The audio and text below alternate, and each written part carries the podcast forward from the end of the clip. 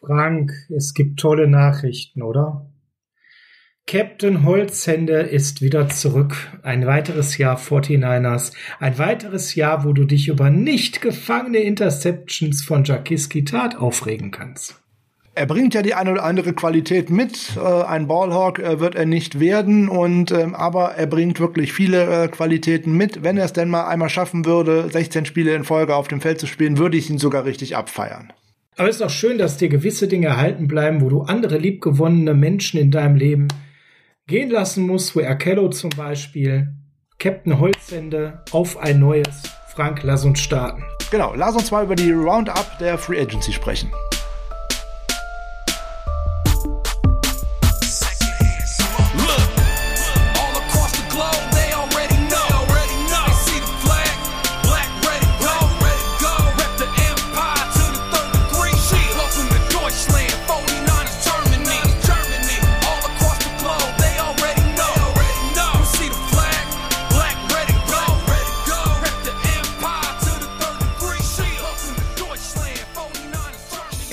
Ist Dienstags, der 23. März 2021 und Dienstags ist Niners Huddle Zeit. Mein Name ist Sascha Lippe. Ich begrüße euch ganz herzlich zum Niners Huddle, dem schönsten, größten, besten und tollsten deutschsprachigen Podcast zu den San Francisco 49ers. Und an meiner Seite ist der Jakiski Tat Fanclub Beauftragte. Frank Höhle, schönen guten Morgen, schönen guten Abend, schönen guten Tag. Jetzt muss ich erstmal kräftig schlucken, weil ich mag ihn eigentlich, aber ich hatte mich eigentlich schon damit abgefunden, ihn in einem grünen oder andersfarbigen Trikot zu sehen und nicht mehr in rot oder weiß oder wie auch immer die Trikots der 49ers in der kommenden Saison gestaltet sein sollten. Ja, jetzt überraschen uns die 49ers und bringen ihn mit einem weiteren Einjahresvertrag zurück. Einer von diversen Deals, über die wir noch sprechen können und sollten. Wir haben ja in der letzten Woche schon mal zweimal vorgelegt und haben die großen Deals schon mal abgefrühstückt. So sprechen wir jetzt über das, was danach gekommen ist. Und heute mal ganz kurz und knackig, nicht als Quick Release, sondern als normale Dienstagsfolge oder vielleicht auch als Quick Release, je nachdem, wie lange wir gleich brauchen. Denn, kleiner Ausblick. Am Freitag gibt's mächtig was auf Ohren. Wir haben toll, mega spannenden Gast für die Freitagsfolge am Start gehabt äh, jemanden, wir, wir spoilern noch nicht, wer es ist, wir sagen nur so viel, ist wirklich ein absoluter Top-Experte im Thema College Football. Und Frank, wir schaffen in dieser Woche den Umbruch von Free Agency zu Draft Coverage. Genau, wir machen jetzt heute einmal die erste Phase der Free Agency rund. Natürlich geht es jetzt auch noch weiter mit den Verpflichtungen von Free Agents, ist ja gar keine Frage. Und auch in den nächsten Wochen wird die Free Agency noch gewonnen werden können. Nicht, dass wir sie verloren hätten, aber auch die Signings für die Tiefe werden wichtig sein. Aber wir beleuchten jetzt mal alles, was nach Trent Williams, Alex Mack und dergleichen so passiert ist und gehen dann so langsam rüber in Richtung Draft Coverage, nämlich mit unserem tollen Freitagsgast und einer, ich will sie nicht Übergangsshow nennen, aber richtig Draft Coverage dann ab nächste Woche. Da ist dann Julian Barsch äh, bei uns zu Gast. Da geht es dann um Wide Receiver, damit wir da schon mal ein wenig was anteasern können. Aber Free Agency lassen wir so langsam aber sicher hinter uns und blicken jetzt einmal auf die Moves der 49ers seit unserer äh, zweiten Quick Release in der vergangenen Woche. Ja, Sascha, mit welchem der Moves möchtest du denn gerne anfangen? Über wen möchtest du denn sprechen? Sollen wir weiter mit dem Elefanten in der Runde, also mit Jakiski Tat anfangen, oder möchtest du über jemand anders sprechen? Natürlich, natürlich nein. Wir haben noch keinerlei Details zu, zu Jakiski Tat, weil das Ding ist gerade ganz frisch am Montagabend hier reingeschneit, in dem Moment von äh, Peter Schrager ähm, an der Stelle von foxsports.com, der hat das hier rausgehauen und da es mittlerweile auch von Ian Rappaport und ähnliches retweetet wurde, sagen wir mal, wir kaufen die Nachricht, das wird so sein. Es ist noch keinerlei Vertragsdetails bekannt. Wir wissen also nicht, wie teuer er wird. Ähm, was bekannt ist, ist ein Einjahresdeal. Und Frank, wenn der jetzt in einem sehr, sehr überschaubaren finanziellen Volumen sich abspielt, bei allem Spott und Ton für seine Holzhände, wie du es immer so schön blumig ausgedrückt hast, dass wir alle immer wussten, was das Kernproblem von Jacques Gittard ist. Frank, wir bekommen ja einen grundsoliden Cornerback zurück. Und vielleicht gibst du uns noch mal so ein bisschen Kontext, mal weg von Holzhänden. Er ist kein Ballhawk. Was ist das Gute an Jacques Gittard, gerade mit dem Wissen, wir haben einen Top Safety da hinten drin. Und die beiden sind eigentlich auch ein sehr gut eingespieltes Duo. Ja, wir bekommen einen äh, sehr, sehr guten und sehr soliden Strong Safety äh, zurück, der auch tatsächlich in Coverage brauchbar ist, der aber in der Box auch gut am Tackeln ist, der auch tatsächlich nahe an der Defensive Line gut den Run stoppen kann. Was er tatsächlich nicht kann, äh, gibt es zwei große Dinge. Das erste ist tatsächlich Interceptions fangen.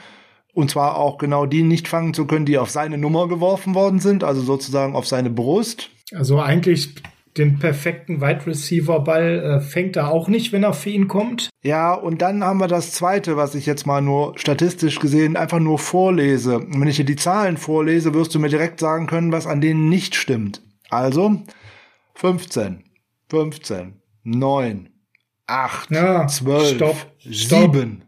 Die Anzahl der bestrittenen Spiele.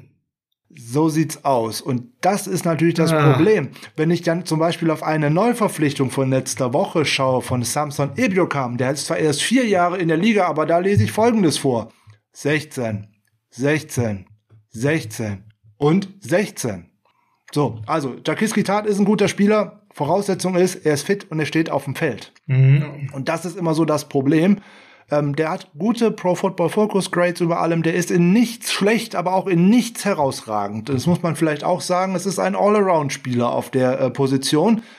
Er kommt von den äh, Samford Bulldogs, war mal ein Zweitrunden-Pick der 49ers. Also der kennt das System, der ist sicher, da weiß man, was man bekommt. Und wenn er jetzt nicht äh, über einen furchtbaren Price-Tag verfügt, wovon ich eigentlich mal nicht ausgehe, weil der Markt dürfte nicht groß gewesen sein, Ach, gerade auf Safety nicht, ne? Muss man ganz ehrlich sagen. Gerade auf Safety nicht, das kommt immer noch hinzu. Eine der unter, unterbezahltesten und unter, unterschätztesten Positionen in der NFL. Und wenn ich jetzt gerade an das Super Bowl-Jahr zurückdenke, äh, also über die, bis in den Super Bowl die Saison, da fehlt ja leider noch die Krönung dabei.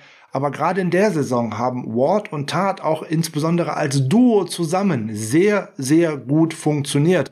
Das muss man auch einmal sagen. Da waren sie aus meiner Sicht vielleicht sogar das Wide Receiver, äh, Quatsch, das Wide Receiver, das Safety Duo, was am meisten unter dem Radar geflogen ist, aber auch nur aus einem Grund die sorgen halt nicht für diese Big Plays mit Interceptions und dergleichen. Ihre eigentlichen Aufgaben, Coverages, Run-Stopping, Leute übergeben, den Cornerback unterstützen und so weiter und so weiter, das machen die beiden im Verbund sehr gut. Ja, ja, absolut. Ne? Ich habe auch, glaube ich, gerade Corny anstatt Safety gesagt. Aber wir wissen ja alle, was gemein ist. Und das, Frank, das ist für mich der ganz entscheidende Fakt. Wenn Tat an der Stelle positiv gesehen werden sollte, dann nicht nur, weil er ein grundsolider Safety ist, der hoffentlich, hoffentlich für ganz kleines Geld unterschrieben hat. Nein, an der Stelle, er ist halt ein eingespieltes Duo mit Ward und die beiden brauchen nicht viel Lernkurve miteinander. Die werden da hinten direkt eine Menge Sicherheit ausstrahlen, was ja gerade mit den noch Fragezeichen, die wir auf Cornerback haben, sehr wichtig ist. Wir haben jetzt Red verlängert, der kann auf der Ein-Outside spielen. Wir haben Mosley verlängert, wo der dann am Ende spielt, ob der Outside spielt oder vielleicht eher im Slot, muss man sehen, je nachdem, was da noch Cornerback-mäßig geht. Aber momentan ist äh, Cornerback noch ein absoluter Need, den wir haben. Da sind wir definitiv gefühlt noch nicht fertig. Da kommen wir jetzt gleich auch zu, Frank. Und da kann natürlich so ein eingespieltes Safety-Do eine Menge Stabilität reinbringen. Ja, keine Frage. Du hast es vollkommen äh, richtig gesagt. Wenn die Mitte auf jeden Fall schon mal steht und auch die mögliche Unterstützung steht, denn damit hätte man ja jetzt auch ähm, nicht nur ähm, Ward und Tart als die vermeintlichen Starter, sondern zumindest auch noch mit äh, Moore und Harris auch zwei äh, wirklich veritable Backups, wo dann gerade vielleicht auch Moore, der vielleicht noch ein Jahr braucht, um als Safety zu reifen, sich da auch noch einiges wieder abschauen kann. Drei Safety-Sets sind jetzt auch deutlich äh, wahrscheinlicher geworden, weil man eine bessere Auswahl äh, auf der ganzen Position hat. Man bringt genau. Sicherheit äh, in den Kader, in die Planung. Insbesondere wenn der jetzt nicht teuer sein sollte, wovon wir ja beide ausgehen. Also das Resigning kann ich durchaus verstehen. Er wäre für mich eigentlich einer der Kandidaten gewesen, die Robert Saleh mitten nach zu den New York Jets nimmt, weil er auch dieses, diese Attitude so sehr äh, verkörpert. Eigentlich all gas, no breaks, weil der schont ja auch seinen Körper nicht. Und das ist das gleiche wie bei Jimmy Ward, nur der hatte ja halt einen laufenden Vertrag. Da kommt auch die ein oder andere Verletzung her, weil da auch hart getackelt wird. Frank, wir machen mal weiter mit der nächsten Meldung auf Safety, weil du hast gerade unsere beiden Backups genannt. Wir haben also vier gute Safeties.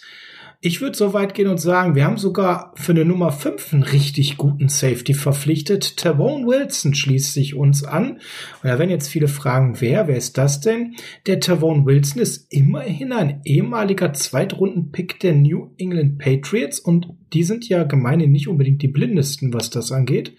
Und kommt jetzt aktuell von den Indianapolis Colts zu uns und hat einen Einjahresvertrag unterschrieben.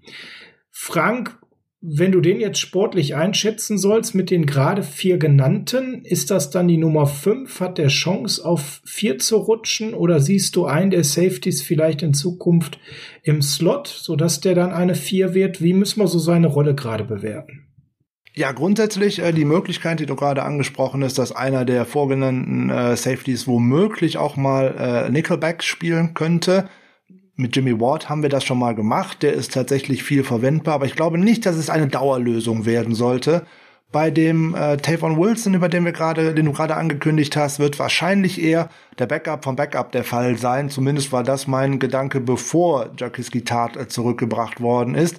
Auf jeder Position brauche ich Tiefe. Ich brauche Tiefe für den 53er Kader, logischerweise. Ich brauche Tiefe insbesondere für das Off-Season-Programm. Und ich brauche auch noch die Möglichkeit, dass diese Jungs, die da hinten dran stehen, in den Special Teams spielen können. Jetzt kommt äh, Austin, äh, nicht Austin, ich denke mal an Tavon Austin, aber der ist es nicht. Tavon Wilson äh, kommt jetzt ja. tatsächlich von den Colts. So, jetzt hat er in der letzten Saison die wenigsten Snaps gespielt seit vielen, vielen Jahren. Aber er hat ganz viele Special Teams Snaps gespielt und die sehr, sehr gut. Das muss man auch nochmal direkt wieder äh, mit aufs Tableau bringen. Und die 49ers haben einen furchtbaren Nachholbedarf bei äh, Special Teamern. Da haben wir gleich noch so einen. Genau. Ja. Da, das brauchen wir unbedingt. Ein Mann, der dort äh, tackelt, ein Mann, den ich äh, tatsächlich noch einsetzen kann, auch noch auf dem Feld, der mir einen Mehrwert für solche Sachen bringt und der wahrscheinlich auch nicht wirklich teuer sein dürfte. Ich kann mir nicht vorstellen, dass der großartig mehr als das Veteran Minimum verdienen dürfte. Der bringt reichlich Erfahrung mit, er bringt reichlich Vielseitigkeit mit, er könnte Free Safety spielen, er könnte Strong Safety spielen, eben ein sehr guter Special Teamer und der auch sehr, sehr gute Tackles setzt in den Special Teams.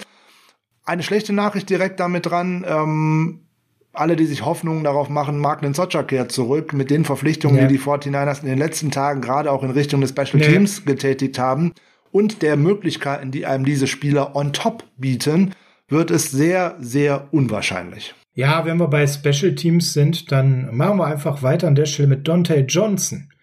Einer, den wir durchaus auch mal hier und da ein bisschen kritisch gesehen haben in der letzten Saison, aber. Du hast so zwei schöne Punkte weggelassen zu dem netten Herrn, den wir gerade verpflichtet haben. Wir mögen doch grundsätzlich Spieler, die schon mal die Patriots, äh, die mit, die die Seahawks geschlagen haben, oder? Weil das, und das hat er. Das hat er. Und zwar mit den Patriots in einem ganz wichtigen im Spiel. Super Bowl. Also das ist Im ja, Super Bowl. Ist ja schon mal da etwas. Kommt, da kommt ein Super Bowl Champ zu uns. Ja, ja ein Super Bowl Champ und ehemaliger Zweitrunden-Pick und interessanterweise dürfte der unseren Quarterback auch noch kennen und ja, von den Patriots ein wenig, aber die kommen interessanterweise von derselben Uni. Ja, und man muss auch dazu sagen, der hat auch drei Jahre lang wirklich ganz viele Starts gehabt bei den Colts und viele Snaps gesehen zwischen 16 und 19, also von der Warte aus gesehen. Eigentlich ein guter Junge er hat in der, in der Mittelphase seiner Karriere, also die ersten vier Jahre war er bei den Patriots, da war er tatsächlich immer so ein ähm, Mann direkt hintereinander, ein Backup, der auch da viel Special Teams gespielt hat. Und dann in den vier Jahren bei den Detroit Lions, da hat er viel gestartet und sehr viel gespielt. Und da auch grundsätzlich nicht schlecht. Von daher, letztes Jahr Indianapolis war tatsächlich wieder der Backup. Also der bringt einem ein bisschen was mit und der kann auf jeden Erfahrung.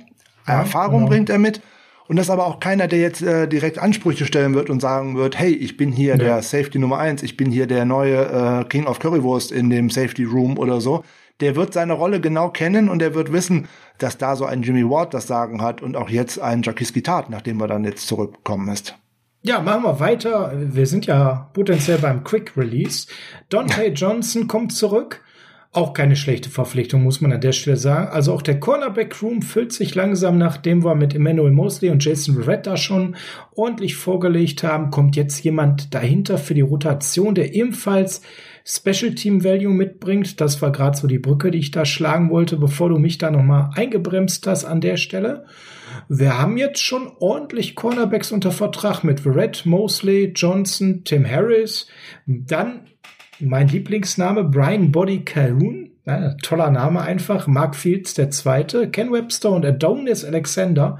Adonis ist auch nicht schlecht. Also wir haben jetzt da schon jede Menge hm, Backfield, Defensive Backfield Material. Dante Johnson wird wahrscheinlich über Special Team kommen. Da hat er in der kompletten Saison 2020 immer wieder viel gespielt, Frank. 253 Special Team Snaps gehabt.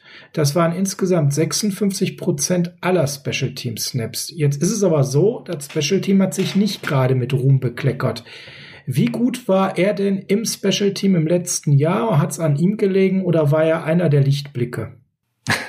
Also äh, an einem Spieler liegt es da ja grundsätzlich nie. Also in den Special Teams war grundsätzlich der Wurm drin, insbesondere auch schon in Ausrichtung. Dante Johnson war einer der soliden bis sehr guten äh, Special Teamer. Das kann er. Habe ich ja auch in den letzten Folgen immer schon mal wieder gesagt, wenn wir über ihn gesprochen haben.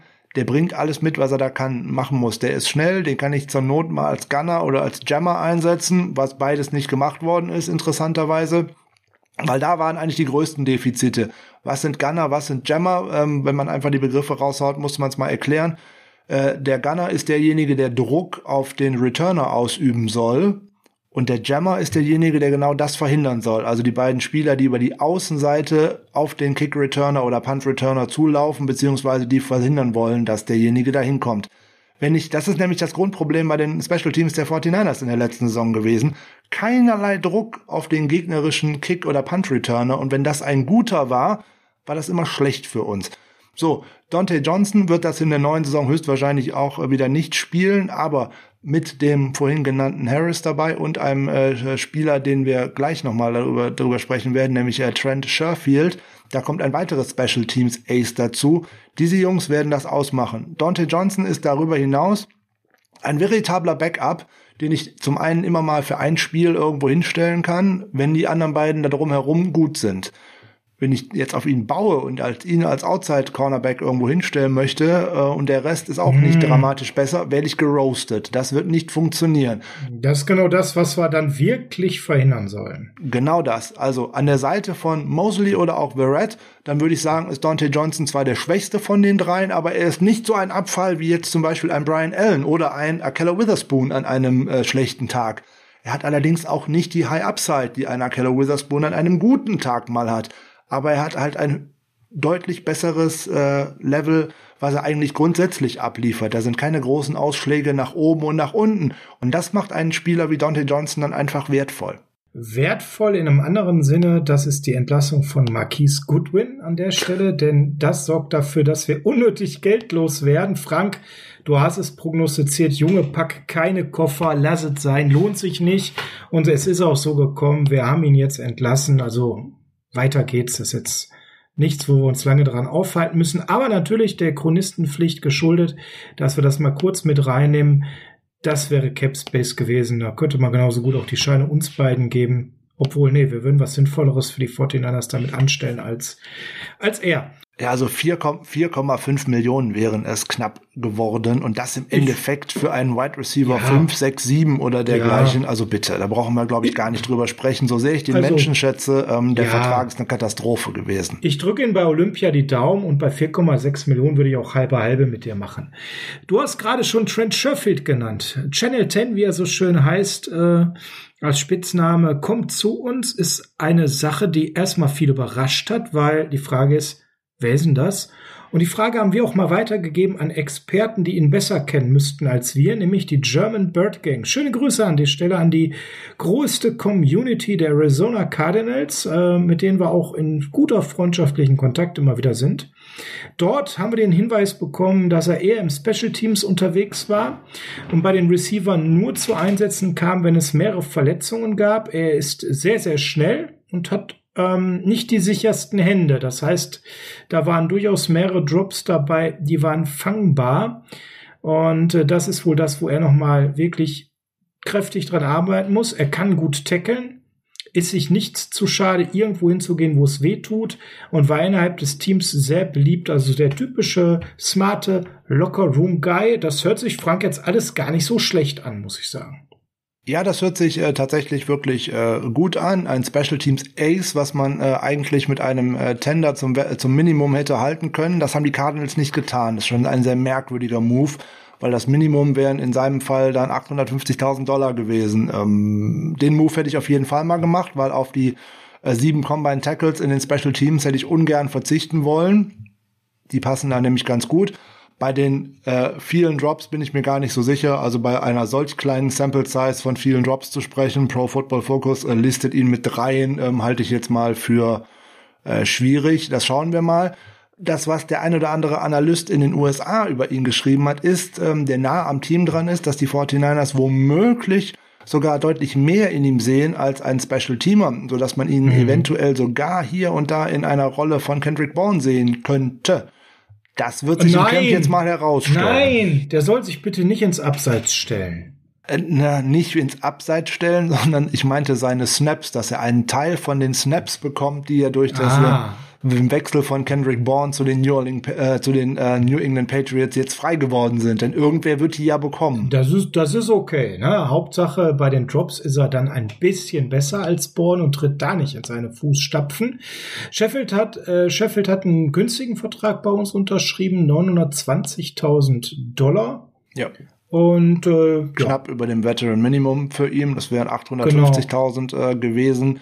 Und er hat aber 200.000 Dollar garantiert äh, bekommen. Das bekommt normalerweise das ist, ein äh, Spieler ne? in der Kategorie äh, eher nicht. Das könnte darauf hindeuten, dass die 49ers tatsächlich äh, deutlich mehr in ihm sehen.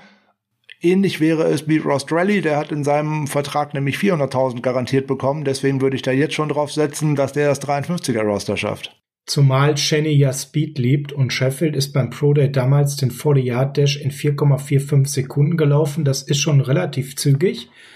Äh, ganz spannend fand ich, dass der im Highschool äh, neben Wide Receiver auch noch Quarterback und Defensive Back gespielt hat. Also jemand, der wirklich jahrelang noch verschiedenste Positionen gespielt hat und da eigentlich sein Spielverständnis nochmal gestärkt haben dürfte. Vielleicht reicht der Arm auch mal für ein Trickplay, könnte ja auch durchaus möglich sein. Um, ähm, und erst dann später bei den Vanderbilt Commodores wurde er zum Wide Receiver umgeschult. Also ich freue mich auf den Jungen. Ich kann mir den schon sehr, sehr gut bei so ein paar Trick Plays vorstellen, so ein paar Endarounds, sowas in der Richtung. Also ist, glaube ich, jemand, ich könnte mir das gut vorstellen, dass der dann in der Wide Receiver Rotation hinter, hinter unseren arrivierten Stammkräften für ordentlich Wirbel sorgt so zusammen mit Jajuan Jennings, das kann ich mir gut vorstellen in der nächsten Saison. Das ist durchaus möglich. Da wird man jetzt im Camp natürlich sehen, wer sich da herauskristallisiert. Das wird um gewisse Spots natürlich einen Kampf äh, geben, logischerweise. Und äh, da werden ihm seine Special Teams Fähigkeiten helfen. Natürlich auch eventuell für das ein oder andere Trickplay seine ehemaligen Quarterback-Fähigkeiten. Das ist ja bei Jawan Jennings auch nicht anders. Der hat in der Highschool ja auch noch immer Quarterback gespielt und ist anschließend erst bei Tennessee umgeschult worden. Da muss man mal abwarten. Ähm, das sind aber nur so, so Gadgets, würde ich jetzt mal glatt behaupten. Ähm, ihm wird viel das, die Special ja, ja. Teams Fähigkeiten helfen. Den sehe ich fast schon als Roster-Lock an, alleine wegen diesen Special Teams Fähigkeiten. Äh, da machen wir noch später, Frank. Nicht so voreilig, aber ein Special Team wird ja einen riesen, riesen Value haben. Wenn ein Wide Receiver kommt, Frank, muss ein Wide Receiver gehen. Chris Thompson ist erstmal wieder weg. Ja. Wie lange wissen wir nicht, weil das ist ja einer, der gerne mal weg war und wieder da und wieder weg und wieder da. Das soll es eigentlich auch schon zu Chris Thompson gewesen sein, weil Mehrwert hat diese Meldung nicht. Den haben wir gerne mal entlassen, um den wieder zu verpflichten. Camp Buddy, das Stichwort. Also mich würde es aber nicht überraschen, wenn wir irgendwann mal die kurze Meldung haben, Chris Thompson ist wieder da. Auf dem Spielfeld werden wir den weiterhin eher nicht sehen. Ja, der ist, der ist ja nicht mal, das, der ist ja nicht mal der Camp Buddy, das ist ja das Problem. Denn in den beiden Camps, wo er dabei war, war er ja auch immer noch wieder verletzt und deswegen war er ja auch immer wieder weg. Ja, genau der, der Injured Camp Buddy. Ja, ne? sozusagen.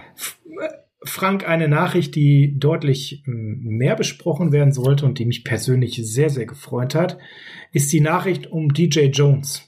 Ja, DJ Jones ist zurück. Denn unser D-Liner ist zurück, genau. In den letzten vier Spielzeiten hat er sich deutlich weiterentwickelt und ist als Nose Tackle mittlerweile wirklich brauchbar unterwegs, sogar im Pass Rush mittlerweile mit einer gewissen Gefahr, die er ausstrahlt, Frank.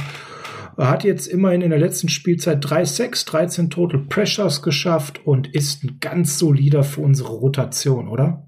der gute DJ Jones ist äh, allein ein Spieler, der fürs Mannschaftsklima gut ist. Der ist sehr beliebt. Der ist ein äh, kein Alpha-Tier, sondern mal, ich sag jetzt mal ein Beta-Tier. Ähm, aber da braucht man ja auch ein paar für. Das ist ja nun mal so. Es kann nicht jeder der Wortführer in einer Kabine sein, weil sonst habe ich ja nur ähm, Streitereien, sondern ich brauche auch mal Leute, die zwar hier und da mal auf den Tisch schlagen können, aber die ansonsten eigentlich der Masse hinterherlaufen und äh, nicht ein bisschen entspannter sind. Nicht ne? der Leistung hinterherlaufen, sondern auch mit der Leistung auch nach vorne rangehen. Und äh, gerade als Nose Tackle ähm, macht er das. Er tut geht nämlich dahin, wo es weh tut und ähm, er macht eine Sache, die im Endeffekt nirgendwo in Statistiken zu lesen ist, nämlich ähm, der zieht Buddies und das hört sich jetzt komisch an. Was meine ich damit? Der zieht auch mal gerne ein Double Team. Der macht auch gerne mal irgendwie eine kleine Lücke auf, wo jemand anders einfach durchpreschen kann Richtung Quarterback und oder er macht die Lücke zu für den Lauf, dass der Running Back womöglich woanders herlaufen muss. Und das sind diese Dinge, die man auf Tape sieht wo man sich viel Zeit nehmen muss, um tatsächlich diese Positionen richtig zu evaluieren. Und das sind halt nicht Dinge, die sich einfach in irgendwelchen Statistiken wie jetzt Tackles, Interception, Sacks oder irgendwas äh, niederschlagen lassen, sondern da muss man tatsächlich richtig schauen, kann der das? Macht er das richtig? Mit welcher äh, Technik macht er das? Und genau das tut er. Er ist ein ganz, ganz solider Arbeiter. Wir haben in den letzten Wochen häufig über Weston Richburg und seinen äh, Impact gesprochen.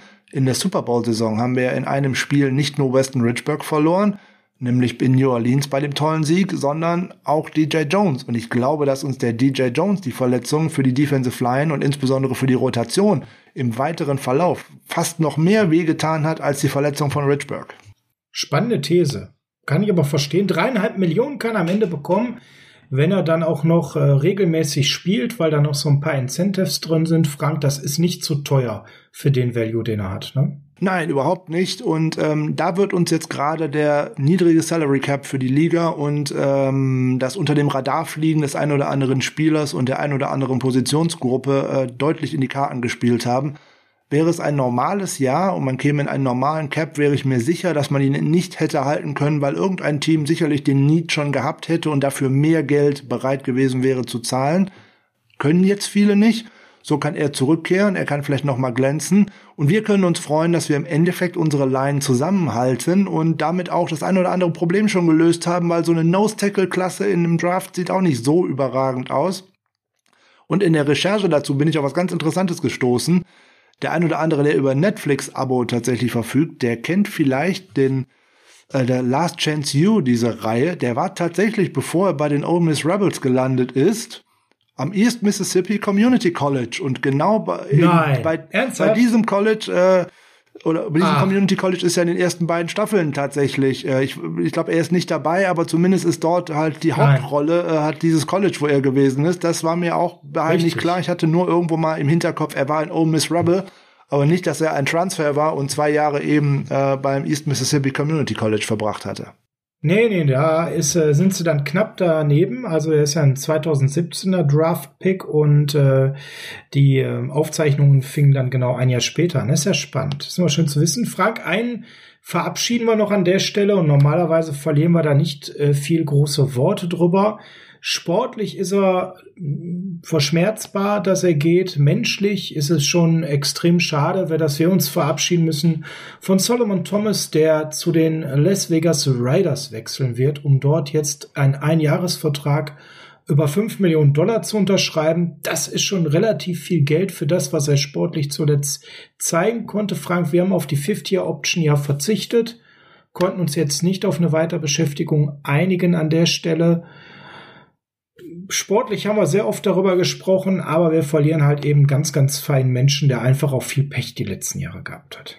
Ja, er ist ähm, schon mit einer Hypothek in die äh, NFL gekommen, weil von einer äh, Elite-Uni wie Stanford in die NFL zu kommen, bringt auch den einen oder anderen Nachteil mit sich, nämlich unter anderem, dass ich erst am Training äh, teilnehmen darf, wenn die Kurse und dergleichen vorbei sind. Bei einem Elite-College zieht sich das auch tatsächlich in die NFL-Vorbereitung hinein. Also der konnte da schon kein Minicamp und was weiß ich nicht bestreiten, weil er das einfach noch nicht durfte. Einer der wenigen, die auch tatsächlich mal mit einem sehr guten College-Abschluss äh, in die NFL gekommen sind. Dazu dann auch noch von einer Elite-Uni. Damit fing das Ganze schon an. Dann zwei Jahre falsch eingesetzt, nämlich eigentlich als Edge während er im College äh, 80 Prozent seiner Snaps oder mehr als 80 Prozent seiner Snaps in der Interior Line gespielt hat. War schon nicht so gut.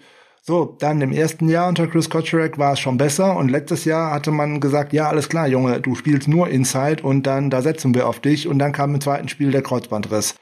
Schon doof. Wenn man dann noch weiß, nach dem zweiten äh, NFL-Jahr hat seine Schwester äh, Selbstmord begangen, das wird ihn schwer mitgenommen haben verständlicherweise. Und seitdem ist er da auch schwer sozial äh, engagiert. Da gibt es äh, eine Foundation und ganz viele Dinge, die dagegen Selbstmordprävention gemacht werden. Und allein deswegen ist er ein, ein guter, guter Junge, ein guter Junge für diese Mannschaft gewesen, für die Community äh, unheimlich wichtig gewesen. Und ähm, ja, das muss einem einfach auch leid tun, dass der in der NFL so nicht angekommen ist. Vielleicht braucht er auch einfach einen frischen Start und äh, dafür sollten wir ihm einfach alle alles Gute wünschen, auch wenn es da bei den Raiders in Las Vegas ist und fünf Millionen ist jetzt ja. vielleicht, äh, ja, ist so zumindest steuerfrei in Las Vegas, da kann er sich auch drüber freuen und äh, wenn er da tatsächlich unter John Gruden in dieser furchtbaren Defense mal ein bisschen spielen kann und auch mehr Einsatzzeiten bekommt und vielleicht kann er sich dann zeigen und es wird mich sehr persönlich, würde es mich für ihn freuen. Absolut. Und äh, du hast gerade sein Engagement für all das, was zwischen den Ohren stattfindet, äh, ganz salopp gesprochen, ähm, erwähnt. Und da ist er extrem wertvoll. Er ist jetzt zum Beispiel bei der Rogers Behavior Health ähm, aktiv, die sich eben da auch für einsetzt, wenn Menschen mentale Probleme haben und sich nicht so öffnen können.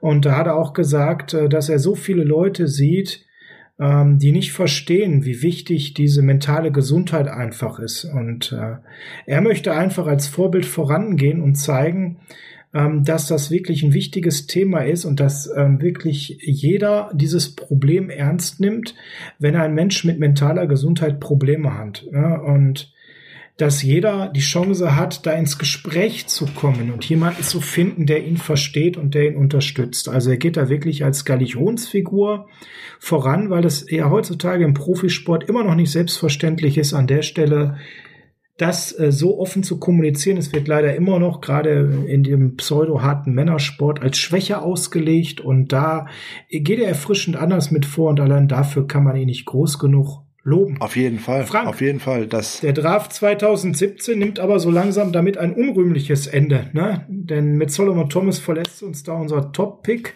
Die nächsten Picks waren Ruben Forster, Akella Witherspoon, CJ Bethard, Joe Williams, äh, außer George Kittle ist da eigentlich und jetzt DJ Jones, der zurückkommt, der Sechstrunden-Pick damals, ist da nicht mehr ganz so viel gewesen. Da hatten wir deutlich bessere Draft-Jahrgänge. Ne?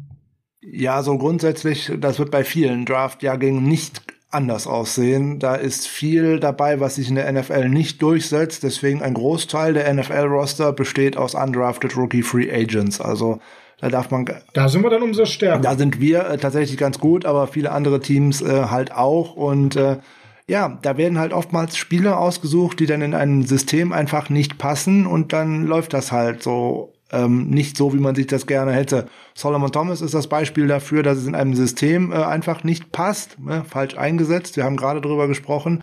Äh, Ruben Foster ist das nächste Problem, ein High-Upside-Spieler, aber ähm, es gab so einen Boxmoderator oder ähm, Manager, der mal gesagt hat, du kannst den Boxer aus dem Ghetto, aber nicht das Ghetto aus dem Boxer holen. Das ist auch so eine Kategorie, finde ich. So, äh, Akello Witherspoon, ja, haben wir schon drüber gesprochen. Einfach kein Level, was er halten kann, sondern immer ein Hoch und runter und klappt nicht. CJ Bessert. Und einfach nicht den Value eines Drittrunden-Picks, muss man ganz ehrlich richtig, sagen. Richtig, äh, CJ Bessert ist äh, genau auch das, äh, maximal ein guter Backup, in vielen Dingen nicht mal das. Und äh, ja, Joe Williams, eigentlich noch die allergrößte Enttäuschung aus dieser Draftklasse, äh, Viertrunden Running Back, äh, damals aus Utah. Ja, der hat wie viel Snaps für die 49ers gespielt? Keinen. Und zwar nicht einen, zwei, fünf, kein, kein Spiel, kein gar nichts. Ähm, das ist schon übel, gerade auch noch für einen Viertrunden-Pick, weil in den ersten vier Runden sind eigentlich die Quality-Picks. Danach George Kittle, bombig. In der fünften Runde einmal Gold gefunden, keine Frage.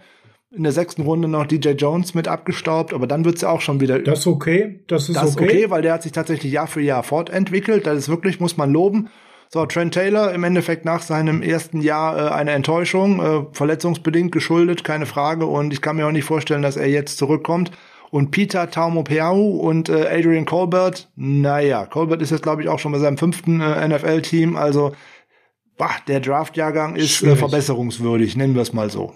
Wir fragen und ich werden in der Offseason, wenn wir mal dann äh, weniger Themen haben, die top aktuell sind, mal das ein oder andere Jahr redraften und überlegen, welcher Spieler wäre denn potenziell der gewesen, der besser zu uns gepasst hätte als den, den wir genommen haben und wie könnte dann Team heute aussehen. Da gucken wir uns nicht die letzten zehn Jahre an, das macht ja mit, hat jetzt heute keinen Bezug mehr, sondern mal so die letzten drei, vier Drafts. Freut euch darauf, Frank, heute im Quick Release sind wir fast durch. Ein Hot Take haben wir beide, was uns noch frei steht, nämlich der Blick in die restliche Free Agency. Was glaubst du, auf welcher Position machen wir noch was? Oder machen wir überhaupt noch was? außer dass wir Special Teamer verpflichten. Ja, was wir auf jeden Fall machen werden, ich glaube, einen großen splashy Move muss von den 49ers äh, keiner mehr erwarten. Zum einen, weil der Cap Space das nicht so wirklich machen wird, ähm, aber das Team wird überall darauf gucken, wo man die Positionen eventuell noch verbessern oder noch tiefer gestalten könnte. Weil jetzt kommt es darauf an, dass man äh, die in der zweiten und dritten Welle diese wirklich günstigen Verträge mit abgreift und vielleicht auch noch den einen oder anderen Spieler sich mal anschaut, der bei einem anderen Team äh, entlassen werden könnte oder auch bereits entlassen ist. Und umso länger der auf dem Markt bleibt und umso günstiger müsste er eigentlich werden. Wo die 49ers auf jeden Fall noch etwas tun müssen und auch immer die Augen offen halten sollten, ist natürlich Defensive Backs, bleiben wir bei. Vielleicht noch einen Cornerback, auch einen Veteran vielleicht. Äh, vor allem einen Nickelback müsste man mal schauen. Jetzt ist äh, K1 Williams tatsächlich morgen mal, wenn mich nicht alles täuscht, morgen oder Mittwoch bei den äh, Kansas City Chiefs ähm, eingeladen. So einen Spieler brauchen die 49ers definitiv noch. Und ein großes Puzzlestück wäre aus meiner Sicht auch noch Kerry Hyder oder ein anderer Defensive End. Genau. Das ist eigentlich mein äh, Hot Take. Ähm da muss was noch passieren. Da haben wir jetzt Ibukam, ja, das ist ganz nice, aber das kann noch nicht das Ende des Liedes sein an der Stelle. Und entweder, und bei Gott, bitte lass uns das nicht machen, gehen wir da im Draft drauf. Ach, boah, bitte nicht. Ja, wohl in der zweiten Runde oder dritten Runde, wenn da ein guter Edge Rusher ja, vorbeikommt, okay, äh, da darf man nicht Nein ja, sagen, aber, aber bitte nicht mit dem zwölften Pick, da wolltest du drauf hinaus. Darauf wollte ich hinaus, dass der zwölfte Pick einen anderen Value haben muss, als schon wieder auf Edge Rush zu gehen. Zumal die Klasse da auch recht besonders ist. Äh, dazu auch ein bisschen dann am Freitag mehr in unserer Folge. Ich glaube, dass wir da noch mal gucken müssen, wen wir da für die Rotation erwischen könnten für kleines Geld, weil der Edge-Markt war ziemlich heiß und ziemlich übel bezahlt. Jetzt kommen wir aber in den Bereich so langsam, dass sich das Ganze erholt und dass äh, momentan so ein bisschen das Ganze realistischer wirkt. Frank, laut Over the Cap liegen wir noch bei 8 Millionen Cap Space momentan. Ähm, natürlich gibt es da immer noch die ein oder mhm. andere Umstrukturierungsmöglichkeit. Du hast ja das Beispiel Laken Tomlinson genannt. Ist auch immer, je nachdem, welche Internetseite man schaut, äh, die Frage, welche Deals sind schon drin. Der von Tat zum Beispiel kann gerade noch gar nicht drin sein, weil der so frisch ist. Ähm, Ford fehlt auch weiterhin so noch. Mh, genau. Man darf auch bei der ganzen Nummer noch eins wieder nicht vergessen. Um jeden Spieler, den ich da jetzt reinrechne, muss ich einen anderen rausrechnen. Warum? Weil es zählen zu diesem Zeitpunkt nur die Top 51 Verträge. Und ich darf bis zu 90 Spieler unter Vertrag haben. Also für alles, was reingeht, geht auch immer einer rutscht immer weiter runter. Logischerweise. Also da sollte man sich jetzt nicht verrückt machen. Die 49ers haben genug Möglichkeiten, auch noch Cap Space, wir haben es in der letzten Folge äh, gesagt, zu generieren, hin und her zu schieben. Und da wird noch einiges an Bewegung möglich sein. Aber die 49ers werden sich nicht in den Markt bewegen, um zu sagen, hey, wir traden jetzt für Odell Beckham oder irgendwie sowas. Alleine, weil man diese Verträge einfach definitiv nicht unterbekommt. Man muss jetzt schauen, günstige Spieler und gute Spieler abzugreifen. Äh, eine Positionsgruppe, die mir dann auch ein bisschen am Herzen liegt und wo wir auch schon einen Spieler zu einem Visit letzte Woche da hatten, Offensive Line. Und zwar, warum, wenn ich sagen ja alle mit, äh, oder wir könnten jetzt schön sagen, mit Trent Williams, Laken Tomlinson, Alex Mack, Brunskill und McLinchay haben wir doch fünf, brauchen wir doch keine weiteren. Ja, falsch gedacht. Ich brauche mal zumindest einen sechsten sehr guten qualitativen, nämlich mal Sixth Man, nämlich den, den ich mal reinschmeißen kann und nach Möglichkeit auch noch einen siebten, der über große Qualität verfügt. In, des, in dem Super Bowl Run 2019 war Daniel Brunskill unser sechster Mann, der auf drei verschiedenen Positionen wirklich gut gespielt hat. Genauso einen muss ich jetzt noch irgendwo finden. Und ähm, den kann ich im Draft finden, den kann ich aber auch vielleicht hier oder da irgendwo auf der Straße finden, weil er gerade irgendwo keinen Job mehr bekommen hat. Ja, was noch ganz äh, wichtig ist, am Ende muss man ja auch noch seine Rookies bezahlen. Ne? Auch das ist nachher im Salary nochmal ein Thema darf man nicht vergessen, sollte man auch noch im Hinterkopf behalten. Du hast gerade äh, O-Line genannt. Auch auf Running Back müsste man irgendwann nochmal gucken. Entweder im Draft oder im UDFA-Bereich. Aber man muss da auch noch mal was tun. Da fehlt auch noch mal mindestens einer, aber nicht sogar zwei. Also es gibt schon noch Optionen. Aber für heute soll es das gewesen sein. Wobei, Frank, du hast gerade Besuch und Rotation gesprochen. Ein Hinweis haben wir noch. Auf Patreon kommt in dieser Woche noch was zum Thema Quarterback-Tiefe. Denn da hatten wir gerade Besuch, Frank, von einem Veteran Quarterback. Und da haben wir eine Pro- und Kontraposition, die wir für euch auf Patreon exklusiv freischießen, Frank. Um wen geht's? Ja, um einen äh, Quarterback, der auch äh, tatsächlich sehr kontrovers gesehen wird, nämlich um Joe Flacco. Er war letzte Woche tatsächlich mal zu einem Visit bei den 49ers. Er war auch jetzt bei den Philadelphia Eagles äh, oder ist bei den Philadelphia Eagles eingeladen. Der Quarterback-Markt, gerade was erfahrene Quarterbacks angeht, ist doch ein wenig abgegrast und ähm, die 49ers sind eigentlich in der Verpflichtung zu schauen, was man da noch tun könnte. Denn hm, man muss ja gewisse Dinge sich alle Optionen offen halten und äh, man war im Markt von diversen anderen Quarterbacks schon mit dabei. Äh, unter anderem einer davon ist gerade noch bei den Chicago Bears äh, Starter geworden, nämlich der gute Andy Dalton diese Option kam irgendwie wie die Jungfrau zum Kind, habe ich irgendwie so das Gefühl äh, für ihn, sonst wäre der irgendwo tatsächlich noch wieder ein Backup gewesen. Auch der wäre dann eine Option gewesen hinter äh, Jimmy Garoppolo oder einem möglichen Rookie. Ist ja auch eine weitere Option. Man weiß nicht so genau, wie das Team plant. Müsste man halt mal gucken. Aber auch wenn man jetzt meint, man müsste Jimmy Garoppolo entlassen, ist ja alles noch möglich und man geht mit einem Rookie dann in die Saison, dann brauche ich aber einen dahinter oder vielleicht sogar davor, der zumindest noch mal die ersten paar Spiele machen kann. Und ich brauche jemanden, der was weitergeben kann. Das kann kein äh, Josh Rosen sein, logischerweise. Und das kann aber auch kein Josh Johnson sein. Also da wäre man tatsächlich in der Pflicht. Apropos Visits, TJ Bessert hatte auch einen. Der war bei den Jacksonville Jaguars. Naja, warten wir es ab. Also, Two-Minute-Warning auf Patreon zu Veteran Quarterback. Ja, nein, in dem Fall zu Flecko. Freut euch drauf. Das war's für heute zu unserem Quick Release.